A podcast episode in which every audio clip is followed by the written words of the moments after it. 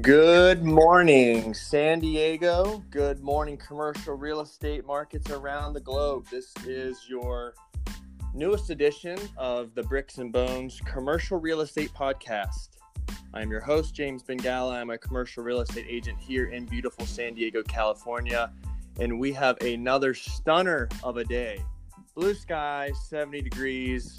I don't see COVID floating around anywhere. I think we're good. Um, I have a very special guest on the show today, a longtime friend of mine. We have known each other for, I'd say, close to uh, 15 or 18 years.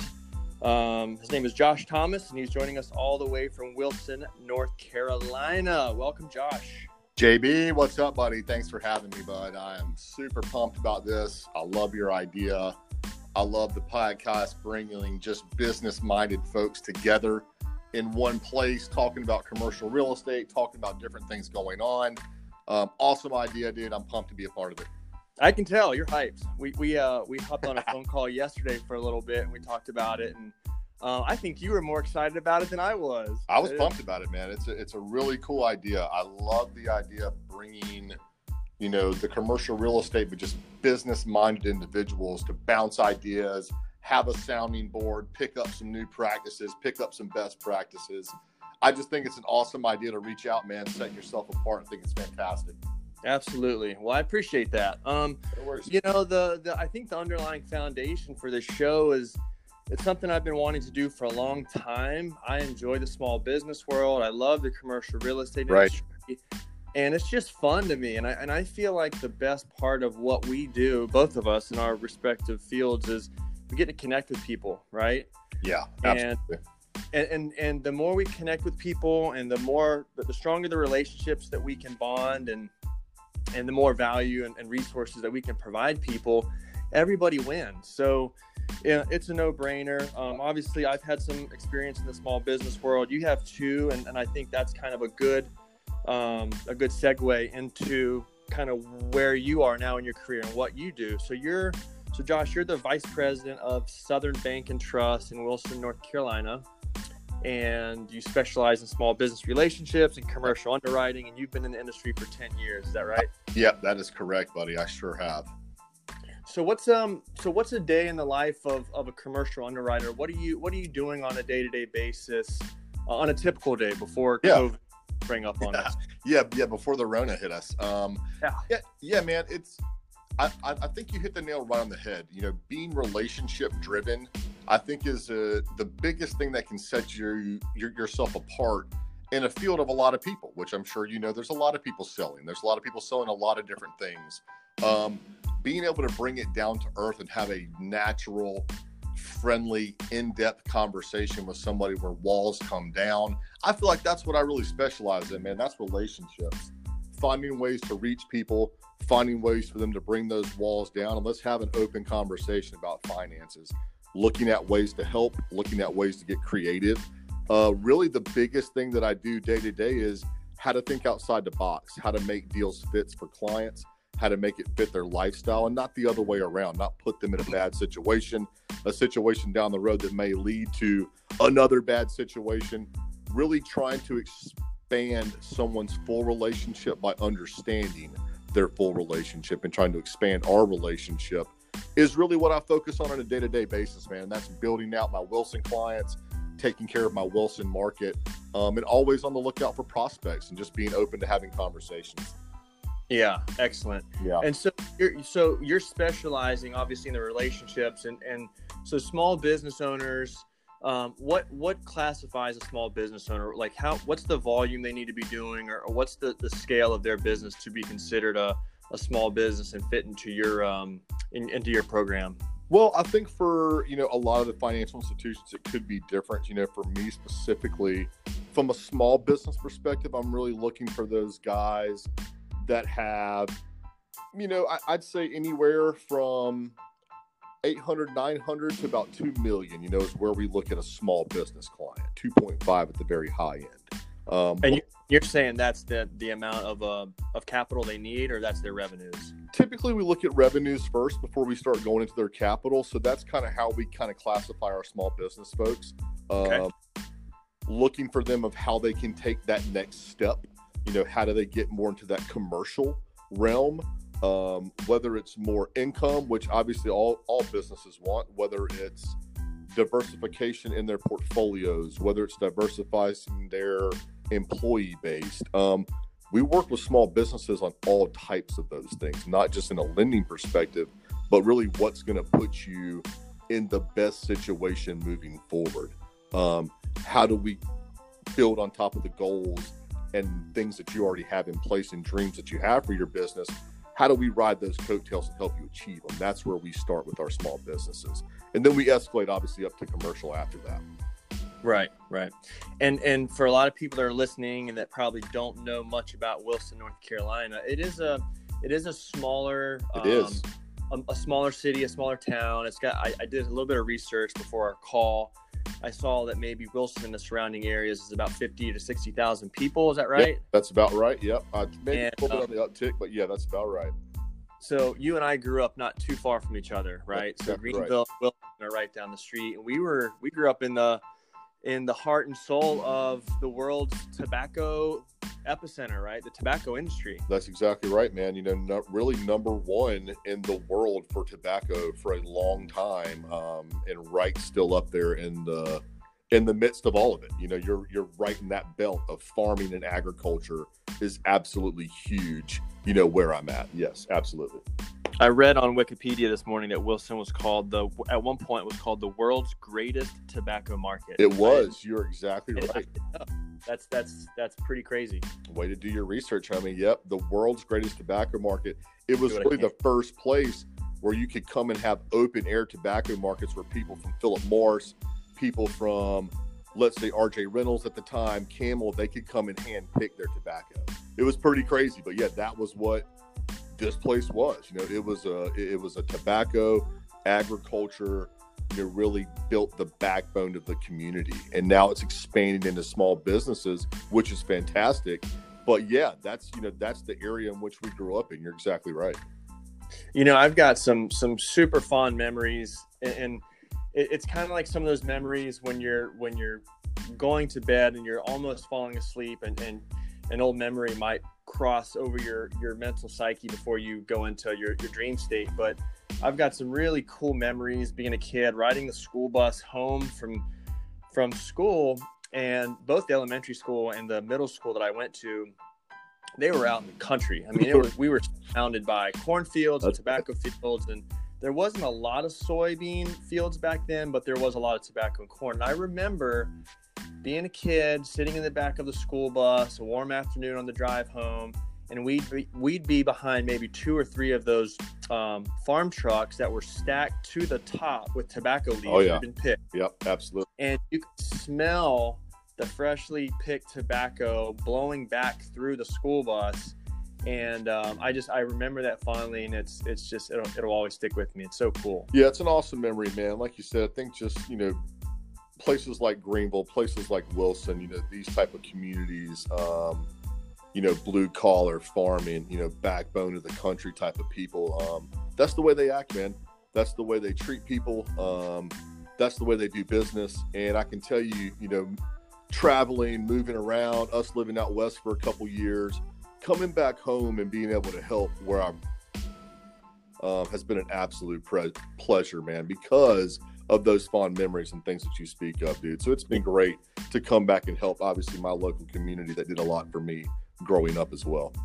So, I mean, so that that's a great next step into. Um, I mean, that's why you're so perfectly positioned in the role that you are, right? Because you do specialize in relationships, and, and a community like Wilson prides themselves on the handshake, right? On on people sticking to their word, and everyone more or less knows everyone, and and um, it's all about your reputation and relationships. And I mean, you're you're you are the perfect person in that marketplace to do what you're doing. Yeah, I, I think it's a prime location to where if you really want to put the relationship, you know, side of really banking, investment, having a real estate broker, whoever you're working with, if you want to put the relationship side of things to test, yeah, man, you're exactly right. You know, go back and work in the town where you grew up and see how much of you said, like you said, reputation, how you conduct yourself. Everybody does know a lot of people.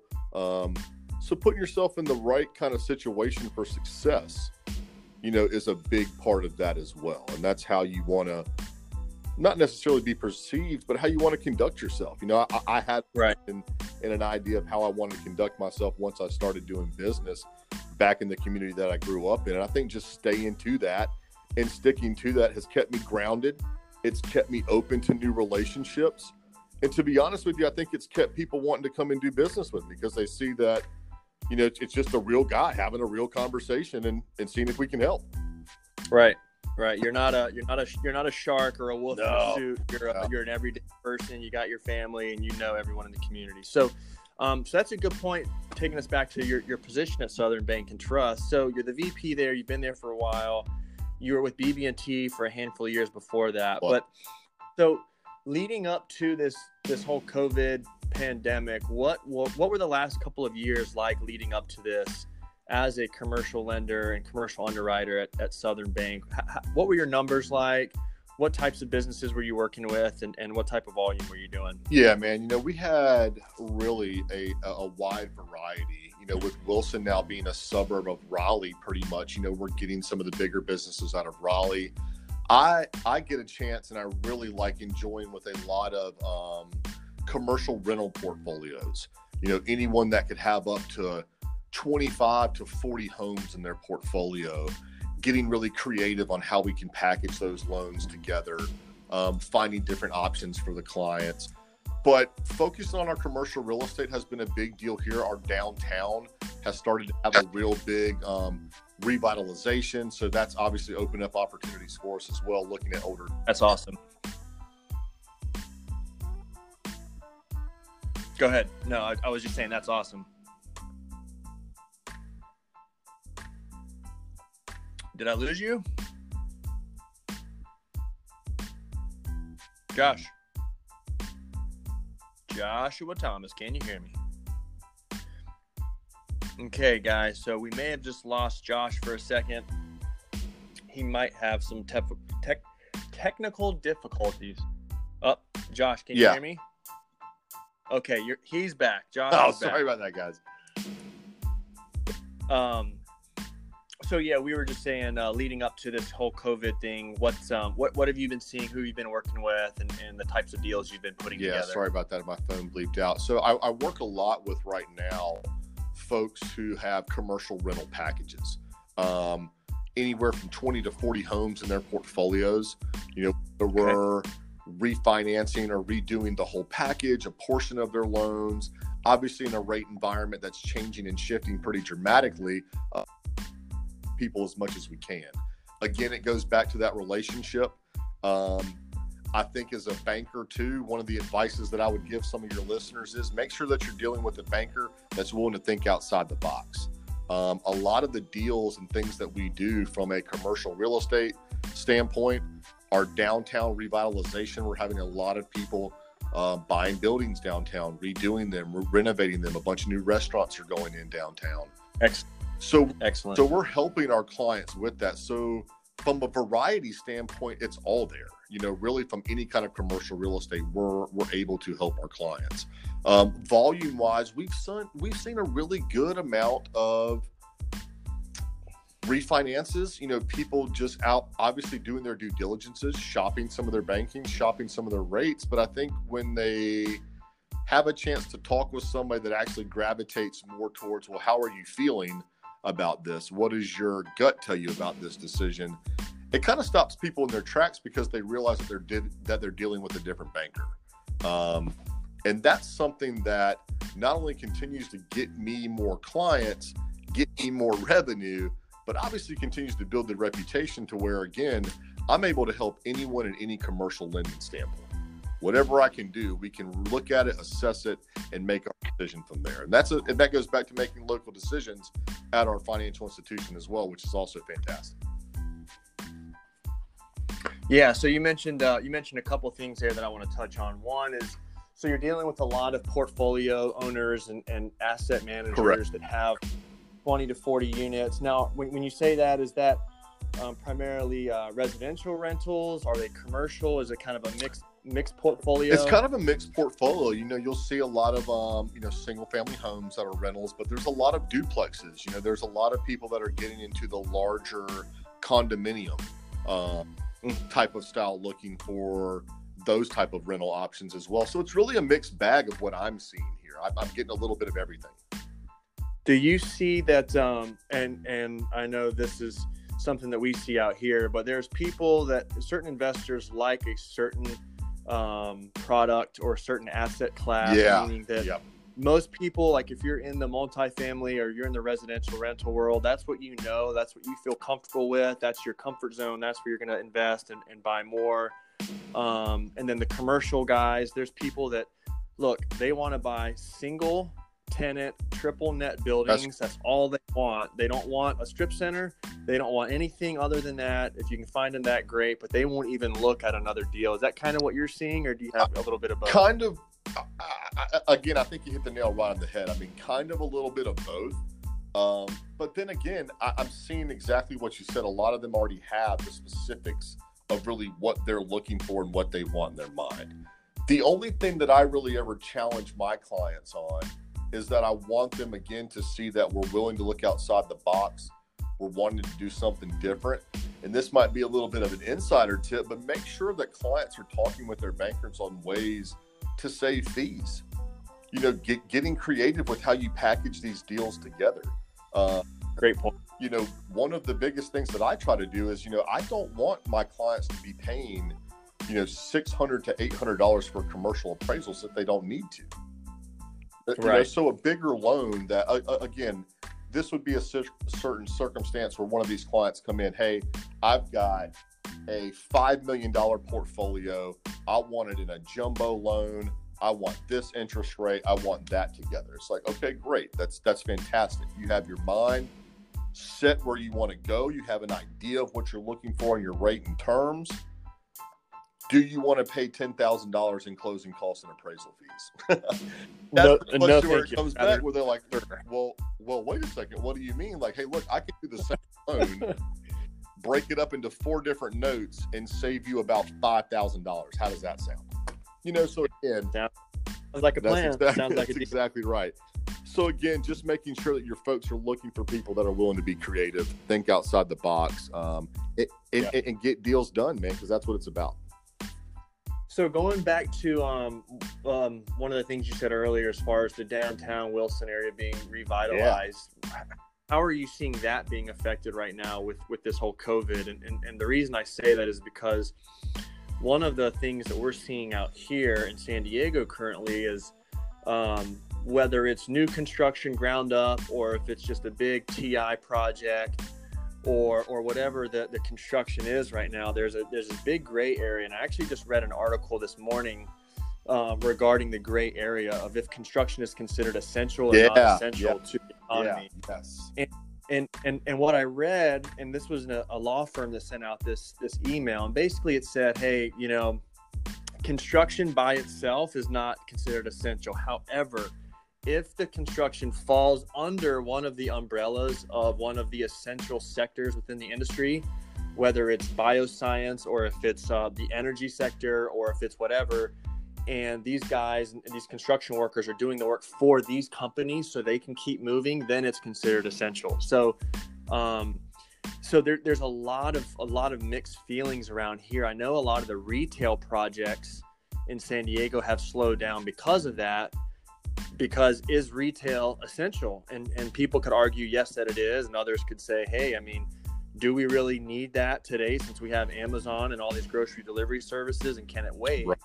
um, so yeah i'd be interested to see like have you have you noticed anything different since covid hit and the construction going on downtown? Man what what a great question man. And, and and, and i think for for this and for some of the listeners on here this is where they're going to see the contrast, obviously, of East Coast and West Coast. Um, for us, it's kind of been the exact opposite, man. You know, our our builders and our guys that are getting it on downtown and in the residential sector, you know, they're going full boat right now. Um, a lot of it could be because we haven't had to shut down like some of the other states have, like like California has. Some of our folks are continuing to be able to work. You know, our business personnel and our construction people Um, being a part of the Home Builders Association, I know they sent out information that they're rocking and rolling right now. You know, so that's what they're focused on is, is continuing to get on those projects. Um, obviously, doing the right thing, and I hope doing it in the safest manner possible. But we haven't seen the much of a slowdown yet. Um, now it could be coming. You know, it, it could be changed, and that could change within you know 48 hours if some rules go down from our governor here in North Carolina.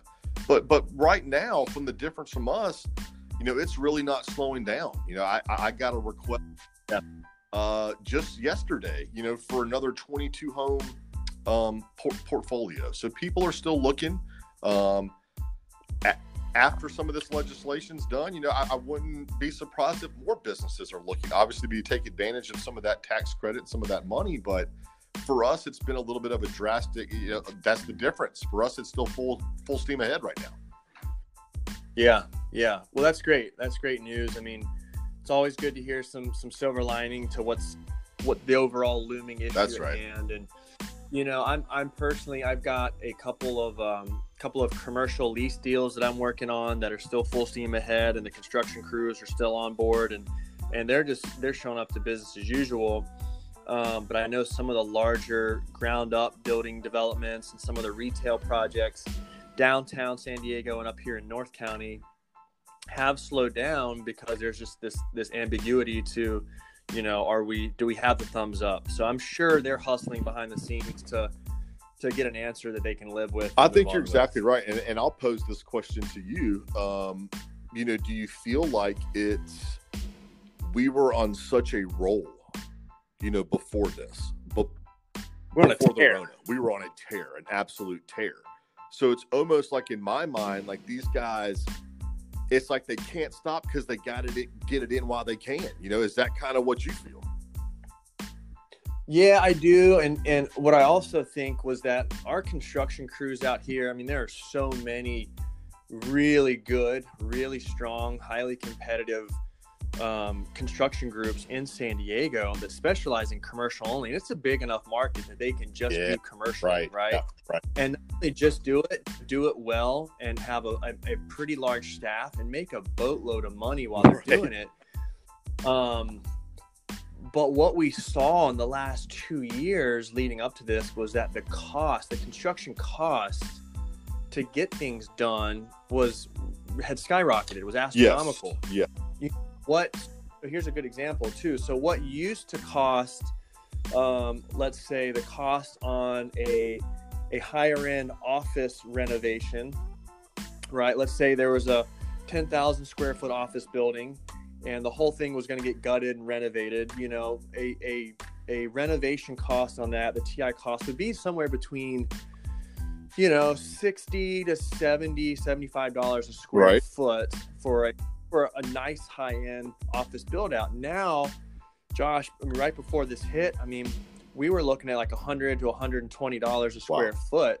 So, so I think what was going on was that one, demand for these construction services were super super high so they're going to charge right. a premium because that's how, how business works but then also i think everyone knew that at some point in time things had to slow down mm. so it was let's let's make hay while the sun is shining let's let's make the money while we can let's pad our our um, our bank accounts and, and and be liquid so when we when we do experience a slowdown we're in a good position so um, it was really crazy what construction uh, costs were coming back. Some of these bids were coming back, and your jaw just dropped. Imagine, yeah. You know, you're thinking, you're thinking, okay, this build out's going to come back, and it's going to be, you know, quarter of a million dollars on the space, and it comes back close wow. to half a million dollars. You know, four thousand or, you know, so it's it's been interesting. Um, moving forward, these guys are still just going to keep the pedal to the metal um, as long as they can until they're told I, not I, to. I absolutely you know? agree, man. You know, the, my, my only fear is, I guess, that we just don't overextend. You know, we just don't over leverage again like we did a couple. That's, you know, we can keep yep. that down and keep that going and keep these guys, like you said, rocking and rolling and kind of keeping going through this little slump. Um, it, it, it's going to be a good thing for us. You know, I don't see that market. Um, at least from my perspective and where I'm at right now, I don't see that market going back down. I see it coming back very strong. Yeah. Yeah, and I think if you um you know if you if you just look at the basics, supply and demand, and you, you just think about Econ 101. I remember my professor Claude mm, Farrell.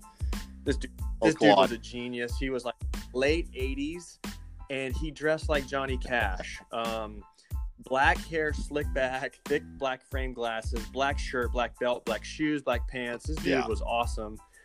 But he was one of the smartest, wisest, and funniest men that I've ever met. But you know, he would say, you know, this is going to be just a, an issue of right. supply and demand, and the overall underlying economy before this happened, before the COVID, you know, hit everybody.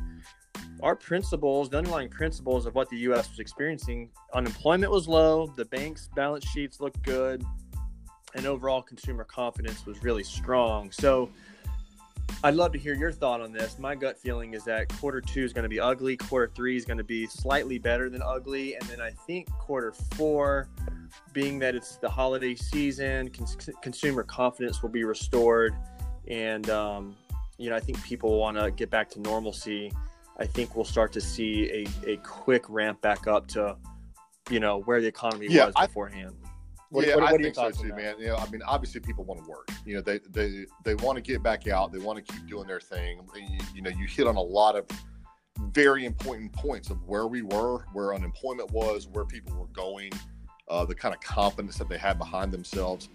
I would have to agree, man. You know, in some of the forecasters that we get to work with, and we're fortunate enough to hear in the financial sector, are, are kind of right along the same lines of what you're saying, JB. Is that this you know, first quarter, you know, we were really getting after it. Second quarter um, is going to be probably retention. You know what I mean? From a banking standpoint, you know, we want to make sure we keep our solid clients with us, um, staying with us, and take care of any needs that need to happen uh, during this period of time. So I would say second quarter for my kind of profession is going to be really a retention, uh, putting that client relationship to the test. Quarter three, you know, rebuilding, you know, getting some things in the pipelines for people. I think those will start to pick up. And as you see, the fourth quarter 2020, first quarter of 2021, I really see us, you know, turning that page, getting back into a rhythm of how I've seen lending, um, the the bigger deals, bigger loan opportunities that are coming through. I think you'll see people getting back on board with that. Yeah, I mean, can we just consider 2020 just a reset button? I think I think right? we have to. And I, I I feel like I feel like 2021 is going to be blockbuster. And, and when you say that, like people are like, oh, that's next year. Well, I mean, it's April. It's pretty much April already. So that's only eight months away. Um, and you know how fast a year flies by. So I, I feel like this is going to, although this seems like working from home just is just really tough and it draws out a work week um, I feel like the year is going to fly by, and I feel like 2021 is going to be blockbuster. And people that are positioned, um, whether they, they've got someone like you that they're working with, or if they're liquid and and they're they're strong cash buyers, there's going to be some incredible opportunities. Um, I think there's going to be a lot of different industries as well that are going to see a transformation because of this.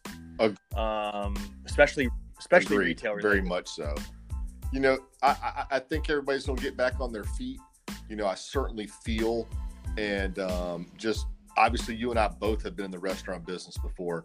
Um, I feel for those people. I, I, I hate the folks that are getting laid off and the things that are going on. But reset's the best word, man. It's not a loss. You know, it's not a loss in 2020 because you know we're finding out some things. We're going through some things that are going to help us be stronger down the road individually, financially, industrially. Um, but 2021, yeah, I would have to agree. I think is really poised and setting up for a big year. Um, it's just getting through this period of time, you know, and really understanding, like you said, either whether you want to keep liquid, set yourself up of working with a good partner that can help you understand and navigate some of the new loan options that are obviously going to come through the pipe with this um, federal money that's going to be available. So just just being open and ready, I think, is what I would give any advice to my clients, future clients, or people just listening who are like, "Hey, man, what are these guys talking about?" Be be be ready. You know, be, be poised and position yourself that when those opportunities come, go ahead and be ready to take advantage of them. Absolutely.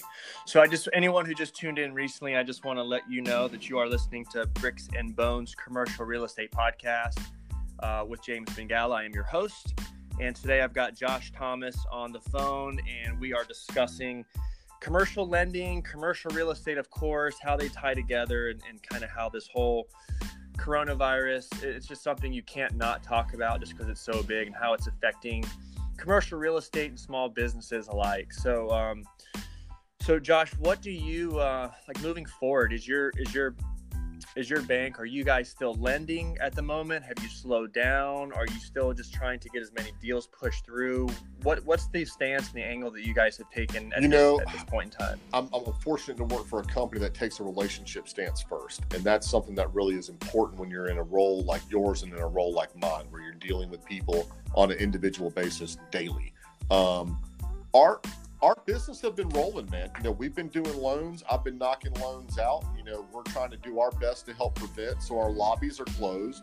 Um, offices are really by appointment only. We have our drive-throughs open from our branch standpoint. So I'm able to really operate and do business as usual. I have seen a slowdown um, of people that maybe, like you said, had projects in mind, had certain things that they were ready to get going. Where they might pump the brakes for a month or two, but I see them coming back into that third quarter, fourth quarter sector of things.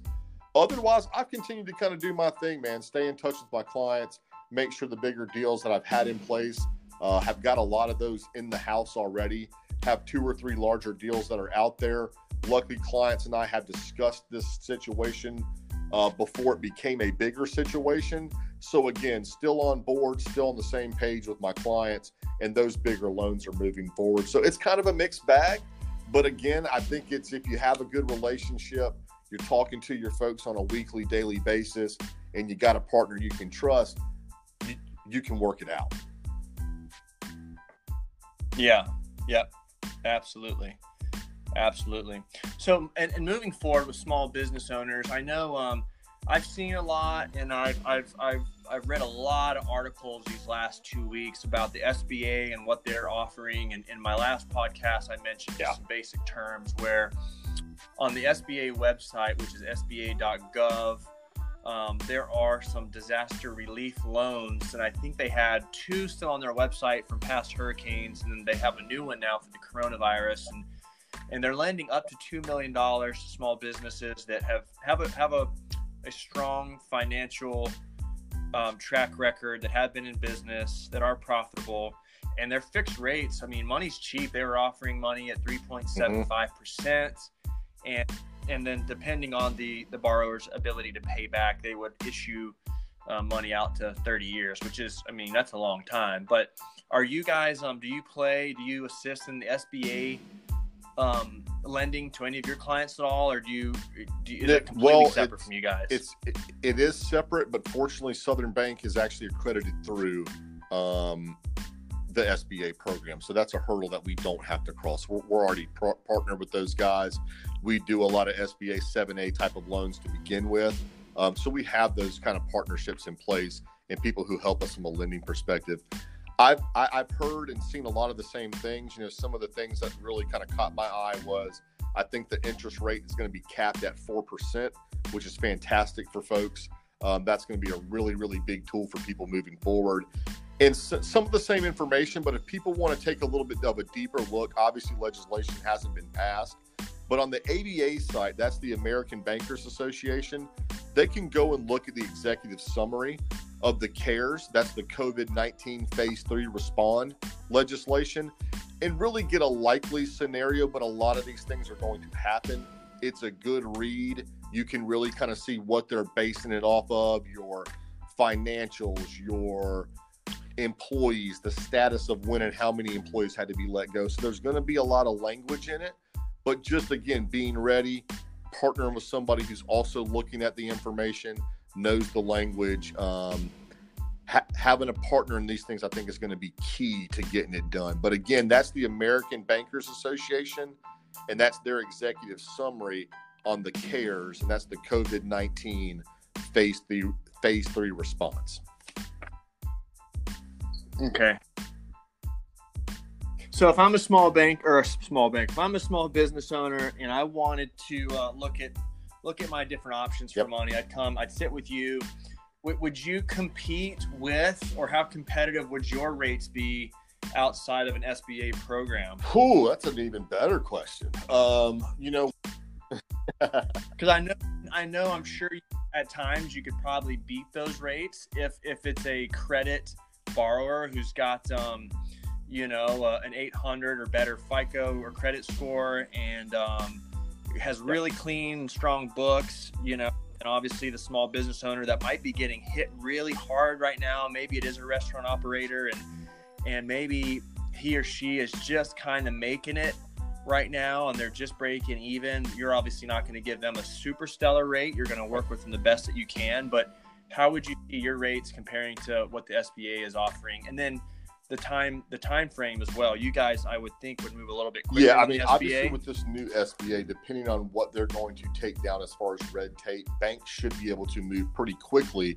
on distributing funds to qualified um, people who come in the door what what I would say first and foremost is that people again need to be prepared. You know, we can't just walk into the bank, hey, I want to get money and hand it out. I wish we could, but we can't. Um, having your financials ready, having the information about your associates and how many people you employed ready. So when you do come into the bank, that's going to help streamline that process as well. Um, as far as the rates go, you know, one of the things that I really enjoy in my role and as a lender is that I get to take a lot of that rate consideration is, is, mine. And a lot of it that I take into consideration are those five C's of credit.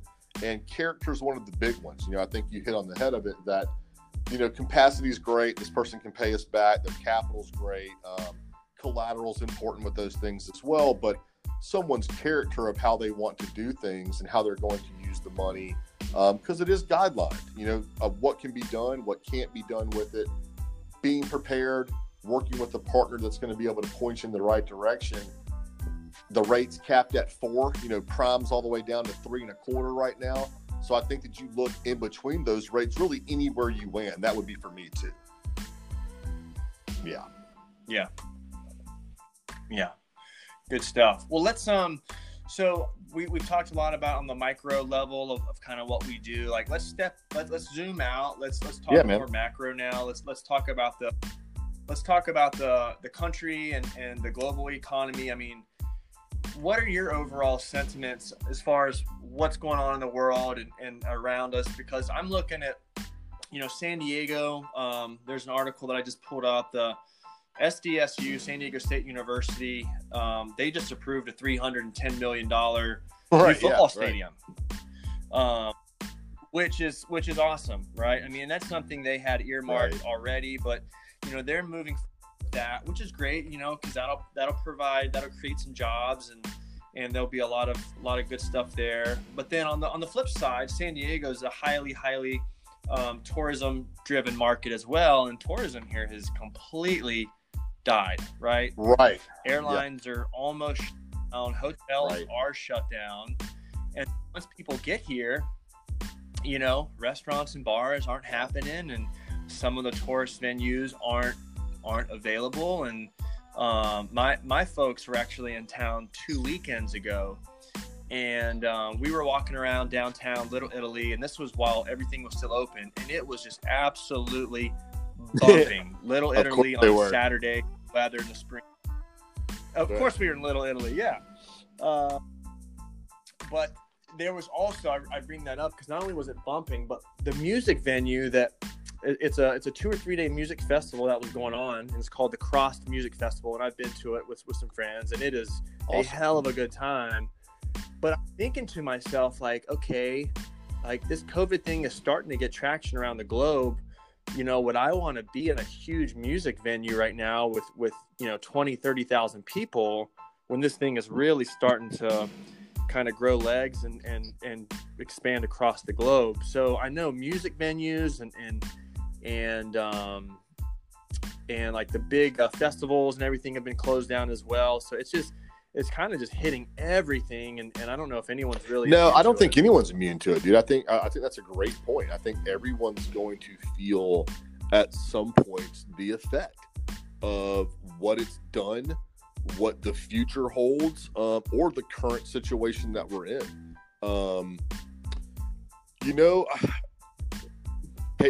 patience is a virtue, man. I think this is one of those perfect times to where just in general, you know, I think we're going to have to be patient. You know, we're going to have to kind of see this thing through, see where it goes. You know, obviously, I would hate to, you know, celebrate too soon. They talk about a spike coming back through in the fall time and different things. So it's just a weird, different time, man. But for me, you know, it's it, it's time to reflect, time to do the things that are important to you. Um, you know, keeping your family close, keeping your friends close, you know, taking time to make sure everybody's okay.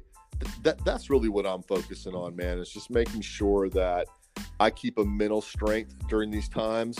Um, like I said, staying in yeah. touch with you, staying in touch with my family, staying in touch with our friends, and just making sure that everybody's okay and just getting a chance to hear everybody's view on how it's affecting them. I think will better understand us all on how it's truly affecting everybody, you know, and, and just pulling together, seeing how we can get through this thing. That's a great point. Um, I was on a I was on a conference call yesterday. We've got little breakout teams within our office. Our office, there's about 50, 50 people total between uh, commercial ag- agents and brokers, and then our marketing team and our admin team, and so we've got a good size office. So what we've done is we've um, created these little breakout groups where you have your own team of four people and you're on a weekly conference call with them just to check in, weekly accountability meetings, and, and they're great. But one of the senior guys um, in the office, he's he's on my team, and he said yesterday, he goes, you know, look, he goes, it is so easy in the world that we live in you know, between having a family and kids and then having a full time career, and you're you're really just hustling day in and day out to to be the best version of you, and, and you want to work hard, and you want to be a great dad and a great husband, and you want to you want to do all these things. He's like, but with that comes a lot of yeah, anxiety. At great. Oh, and, and he and, and he said, you know, James, he goes, this is one of the best times. He's like, I can't remember in the last two or three years where I've really, really been able to slow down, spend some time with my wife and my kids just around our house, get some things done, you know, sit around and while the kids are studying or watching TV or doing something, I'm, I get to work on stuff or we're all working in the yard together. And, and I think that goes back to that reset button. But I think you, I think you're right, man. It's a good time to reflect on this, you know, what's been going on and how do we prepare for, I, I, I think next. you're right it's going to change. So, it's going to come back. Something's going to happen. So I, you know, I'd rather be prepared for it. You know, take take the time to get yourself mentally ready for it because things will be different. You know, regardless of when we open back up and regardless of when we start getting back to normal, um, you know, it's going to be a new normal. So I think everybody kind of taking time to get prepared yeah. for that. Um, it is a positive thing. Um, you know, I, I think one of your coworkers hit it right on the head too, man. Like it's it's been fantastic to come home and my my two girls love sports they love their dance they love everything that they do but to just come home and not have to do any of that have dinner sit down right. talk play a couple games and you know and just and just really kind of like we said reflect sit back and think like hey man like things could get a lot worse things could be a lot crazier got my health i've got my family um, i've got my friends and i've got a positive outlook I'm going to take that into the world and see what happens. Yeah, absolutely. Well, let, let's hit one or two more questions before we wrap up. So I do try to keep these podcasts to, to 45 minutes, and we're at 43 and a half right now. One of the questions I had to ask was um, Wilson, North Carolina, where you live, being at one point in time the world's greatest tobacco market, are you seeing a, um, are you still seeing a, a surge of uh, cannabis farming and that industry booming in your that, area? You know, definitely from the hemp standpoint, I know that the majority of the farmers and people that I've worked with have set aside anywhere from two, five to 10 acres solely dedicated to the growing of hemp now. Um, with North Carolina, just a little bit of backdrop, real quick. But like, I actually sat in on one of these studies when the um, North Carolina State agriculture folks came, highly, you know, world renowned for their agriculture. Um, North Carolina has the third to fourth best soil content for that type of growing. So I can see if legislation if legislation changes, North Carolina could be a big player in that market and in that arena just because of the soil content, because of the tobacco, the fields and the that we already grow. Yeah. We're kind of set up for it.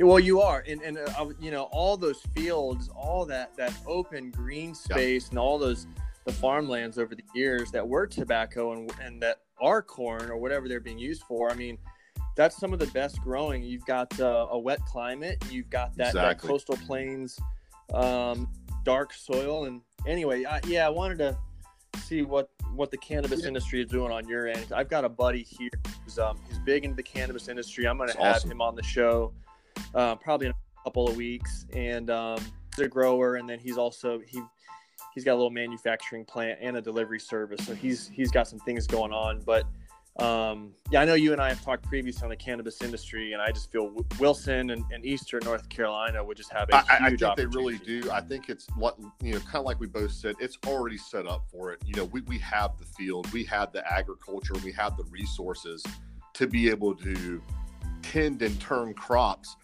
really and truly probably at a higher rate than, than, than other states, man, just because of the type of ag based stuff that we have going on right now. I feel like we would be a major player in it.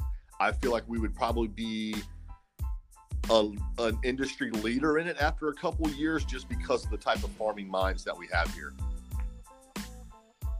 Yeah. It would be it'd be interesting to me to, to look at some data on the, the cost per acre um, for a piece of land that's being used for corn or for tobacco versus the cost per acre on somebody who's then using that for cannabis yeah. or hemp and, and seeing what those price points look like moving forward and how an acre sitting right to another acre but with a different crop on it could yield a much bigger return for an investor. I that would be something very interesting. I think you know, obviously, hope I get to be a repeat um, performer on your show. But yeah, I can actually get us information based on some crop notes and based on some bushel prices, and that would be a great segment for us to look at and just talk about what these crops and, and, and projections are looking like. I'd like, love to. I'd shoot. love to. Okay, last question. Last question. You know this is the bell ringer right here. Tom Brady oh, going to the yeah, Buccaneers. What are your what are your what are your predictions this next year? Assuming that the that the they have the season, the season is is as normal. You know, uh, what are your thoughts oh, man, for Brady up in Winter Haven, Florida? The Tampa Bay Buccaneers are my number two team behind the Panthers. Like I've told you, they may have just jumped up into being that number one. TB12 NTB. I can't wait for it. Um, we have some stellar receivers already in place. Fantasy football. Can't wait for that to come back again. Mike Evans, our running back, our defense. You know, it's unfortunate because they are in the NFC South with the with the uh, Panthers, but I, I, really see Tom Brady getting them to that next stage. They're going to compete for the NFC Championship and maybe even get back and bringing another trophy home to Tampa Bay. Do, okay, do you think do you think they'll have the team to make a run? I think adding Tom Brady put them in contention for the Super Bowl this year. Absolutely. Okay, Mark there you it, go. Put it there down. you have it, folks.